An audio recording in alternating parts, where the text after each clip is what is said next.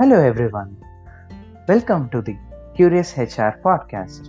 I'm your host, Anand. Curious HR, a new buzzword to remember. Curious HR podcast is a place wherein I talk about the various HR functions in organizations, HR analytics, impact of AI at the workplace, and many more inquisitive concepts. Let's engage and learn together.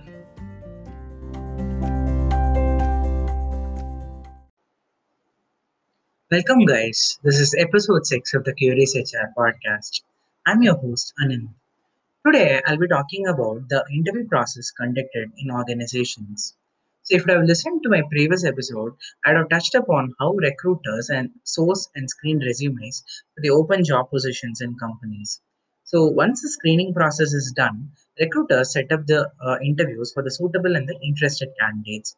So, in a normal setup, with respect to the interview process, uh, there are three levels of interview. Like the first is the screening interview, where the recruiters uh, call to the uh, candidates uh, uh, who have applied for the open job position, and they'll be assessing their uh, basic skill set with respect to the JD, and also they'll be testing their communication skill to what degree they're fluent in the language, and they'll be talking about the compensation part, like what they're currently getting, and the notice period section. So, uh, post that, once it's getting sorted out, uh, they'll be uh, shifting over to the uh, hiring manager for the technical interview. So in technical interview, uh, the uh, respective uh, BO head, uh, they'll be taking the interview for the candidate and they'll be uh, discussing about the uh, job roles and also to what degree they are fit with respect to the company's requirements in terms of the technical skill. So once the, uh, this specific round is over and the prospective candidate is uh, like getting selected they'll be uh, jump to the hr interview. So in this interview the hr will be mainly uh, talking about the compensation part and uh, they'll be discussing about the availability of joining uh, for the candidate with respect to this company. So this is how the general setup of interview works out. So, do you know generally the basic benefits of having effective interviews? So, basically, interview assesses a candidate uh, uh, for a specific job role. But once if it is structured and if it is having an effectiveness uh, with respect to the process and also the branding aspect of the company, it, it, creates a very great benefit uh, for the uh, employer. So, interview mainly gives an insight about the person's verbal fluency and social social ability so uh, it moreover provides an opportunity uh, for the uh, assess- assessment of the candidates, and also it presents an opportunity to sell the job to the candidate in a very unique manner. So especially for the leadership positions. Uh, there was a research that was done by Schmidt and Hunter in 1998.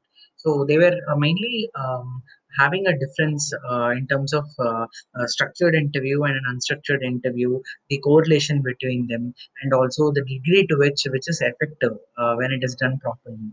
So what they found out was that in structured interviews, it had twice the impact in terms of attracting the candidate. It is very reliable uh, comparing to an unstructured interview.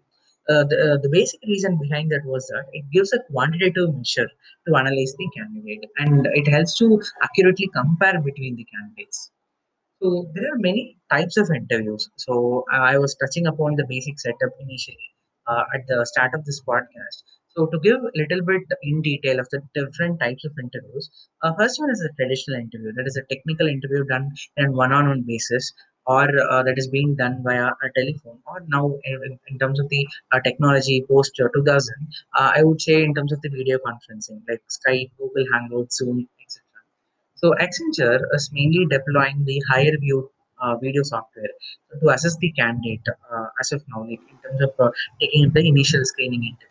So uh, it is basically to weed off the irrelevant candidates for the uh, open job position, and moreover, it saves a lot of time for the recruiters uh, to concentrate only on the apt candidates for the job. Uh, so next interview I would say is the uh, case study discussion.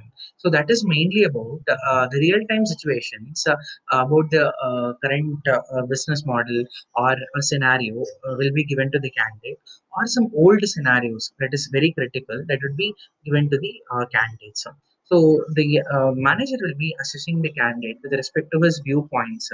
Uh, about the situation and also they'll be asking about the solution to those problems it's very interesting Uh, nowadays, uh, many companies are deploying guesstimates.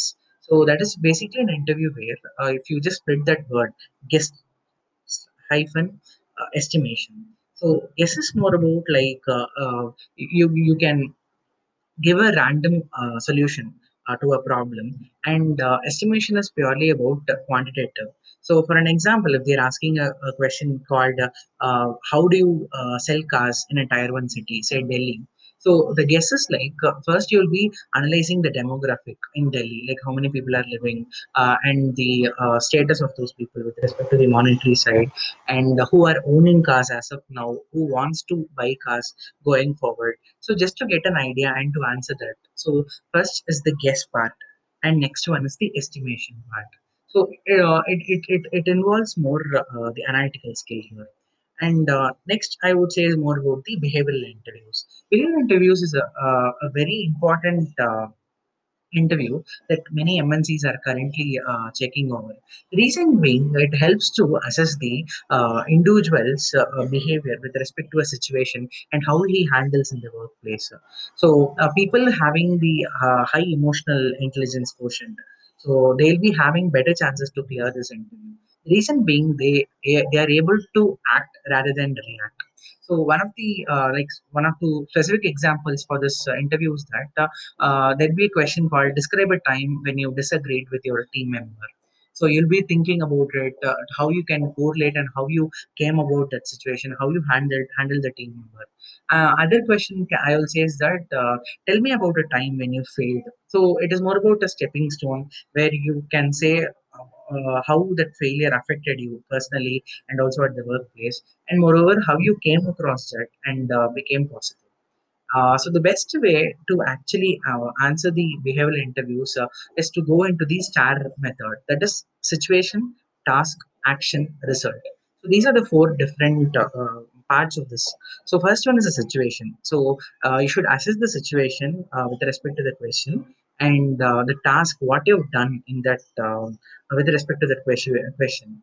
And uh, uh, like or what is the respective action that you have taken that has have had a, a positive impact and the result is that what degree that positive impact had with the uh, respective um, situation. So coming to the uh, next interview, that is the puzzle interview. Puzzle interview is something where, uh, like, uh, you mainly uh, think about uh, the different uh, patterns with respect to the problem-solving ability, and mainly Google deploys it. So they'll be giving some specific puzzles, like you know, just to test your analytical thinking. Um, so that is very interesting coming to a different type of interview that is the group interview group interview is something where uh, like uh, especially in the sales sector there uh, within a group of people you'll be uh, having a group discussion and the, the hiring manager will be checking your uh, like uh, expertise with respect to the specific uh, job and also how you correlate with other people within the same group and where you disagree how strong you're able to answer those questions. So those are some uh, like specific patterns in that interview Next one is the panel interview. Panel interview is something where uh, the technical questions are posted by two or three people in the panel, and the overall score is considered. Uh, the main uh, good, uh, like good aspect about the panel interview is that it removes the bias factor to a very great degree in the interview process. Uh, next comes the on-the-job interview. So they'll be giving a, a situation by the name if you see on the job. So they'll be giving a real-time work, what you will be doing uh, with respect to the new employer. And they'll be testing to a certain degree how much you can actually correlate your education or your previous work experience to the uh, task what they've been uh, allocated. So once this interview process is, is over uh, recruit, recruiters update the candidates on the status like whether it is selected or rejected within a week's time at the maximum so nowadays with ai coming uh, into hr uh, the auto-generated emails are sent to the uh, uh, candidates for updating the interview status so it basically helps a lot of time for the HRs, and uh, it is more of a cost optimization that many companies are deploying. So Amazon does it seamlessly. Um, yeah. So coming to the uh, HRs, connecting with the selected candidates, um, uh, they'll be uh, talking about the uh, compensation part, and they'll be checking about the notice period uh, that which their candidate can join. And subsequently, once it's over, the background verification process will be initiated by the HR And the post that, if everything goes well, the recruiters will trigger the onboarding process. So, my personal suggestions for eliminating bias in terms of the interview. First and foremost, we should treat the candidates as consultants. So basically, we should fill in their shoe, like to show more about, about an empathy. First and foremost, we should listen to the candidate's journey uh, in terms of their existing workforce work and appreciate it rather than just uh, talking about questions and answers and just being a, a monologue dialogue. Uh, so the monologue, sorry. Uh, so it actually creates a positive one subconsciously within the candidate and also it eliminates a preconception or the bias that the interviewer have if so um, next uh, suggestion i would say is more about scripting the interview process to eliminate the emotion part and other suggestion would be conducting the panel interviews to the maximum and to get a collective judgment on the candidate suitability with respect to the job role uh, now let's switch attention to the uh, DI, D&I policy in recruitment. That is diversity and inclusion. It is more of an ongoing theme that companies uh, state to bring in different skill sets and people within the organizations. So, as per the research, uh, like recent research uh, from the recruitment agency called uh, Robert Half UK, uh, it basically says that uh, improving the diversity and inclusion is one of the top priorities uh, in 2020 and 21 timeline for many companies. So improvements are mainly expected to increase the overall productivity of the organization, and it leads to greater innovation. Uh, and moreover, uh, there is a recent uh, LinkedIn survey that specifies that 54% of the Asia Pacific talent professionals say hiring managers are held accountable for interviewing a diverse set of candidates. So there is a specific term uh, we can say that hire for attitude, train for skills. So it is not a cliche. It is very much alive, and I believe it will be always be there. Hope you have got some interesting ideas about the interviewing process and the diverse techniques to fetch the talents in the market. Let's catch up soon. Adios.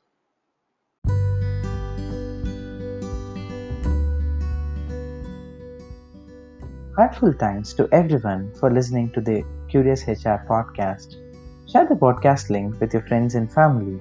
I'd be open to hear your opinions. You can reach me through the Twitter handle at C O O L A N A N D 93 Cool Anand 93. See you soon. Take care.